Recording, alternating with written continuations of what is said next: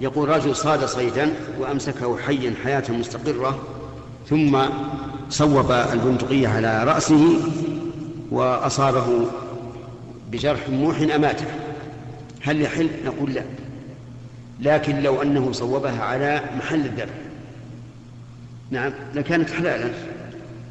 ولذلك لو فرضنا أن إنسانا معه شاة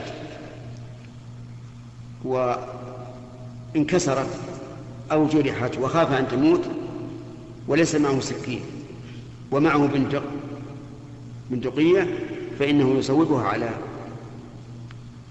أوجاجها وإذا أنهر الدم حلت.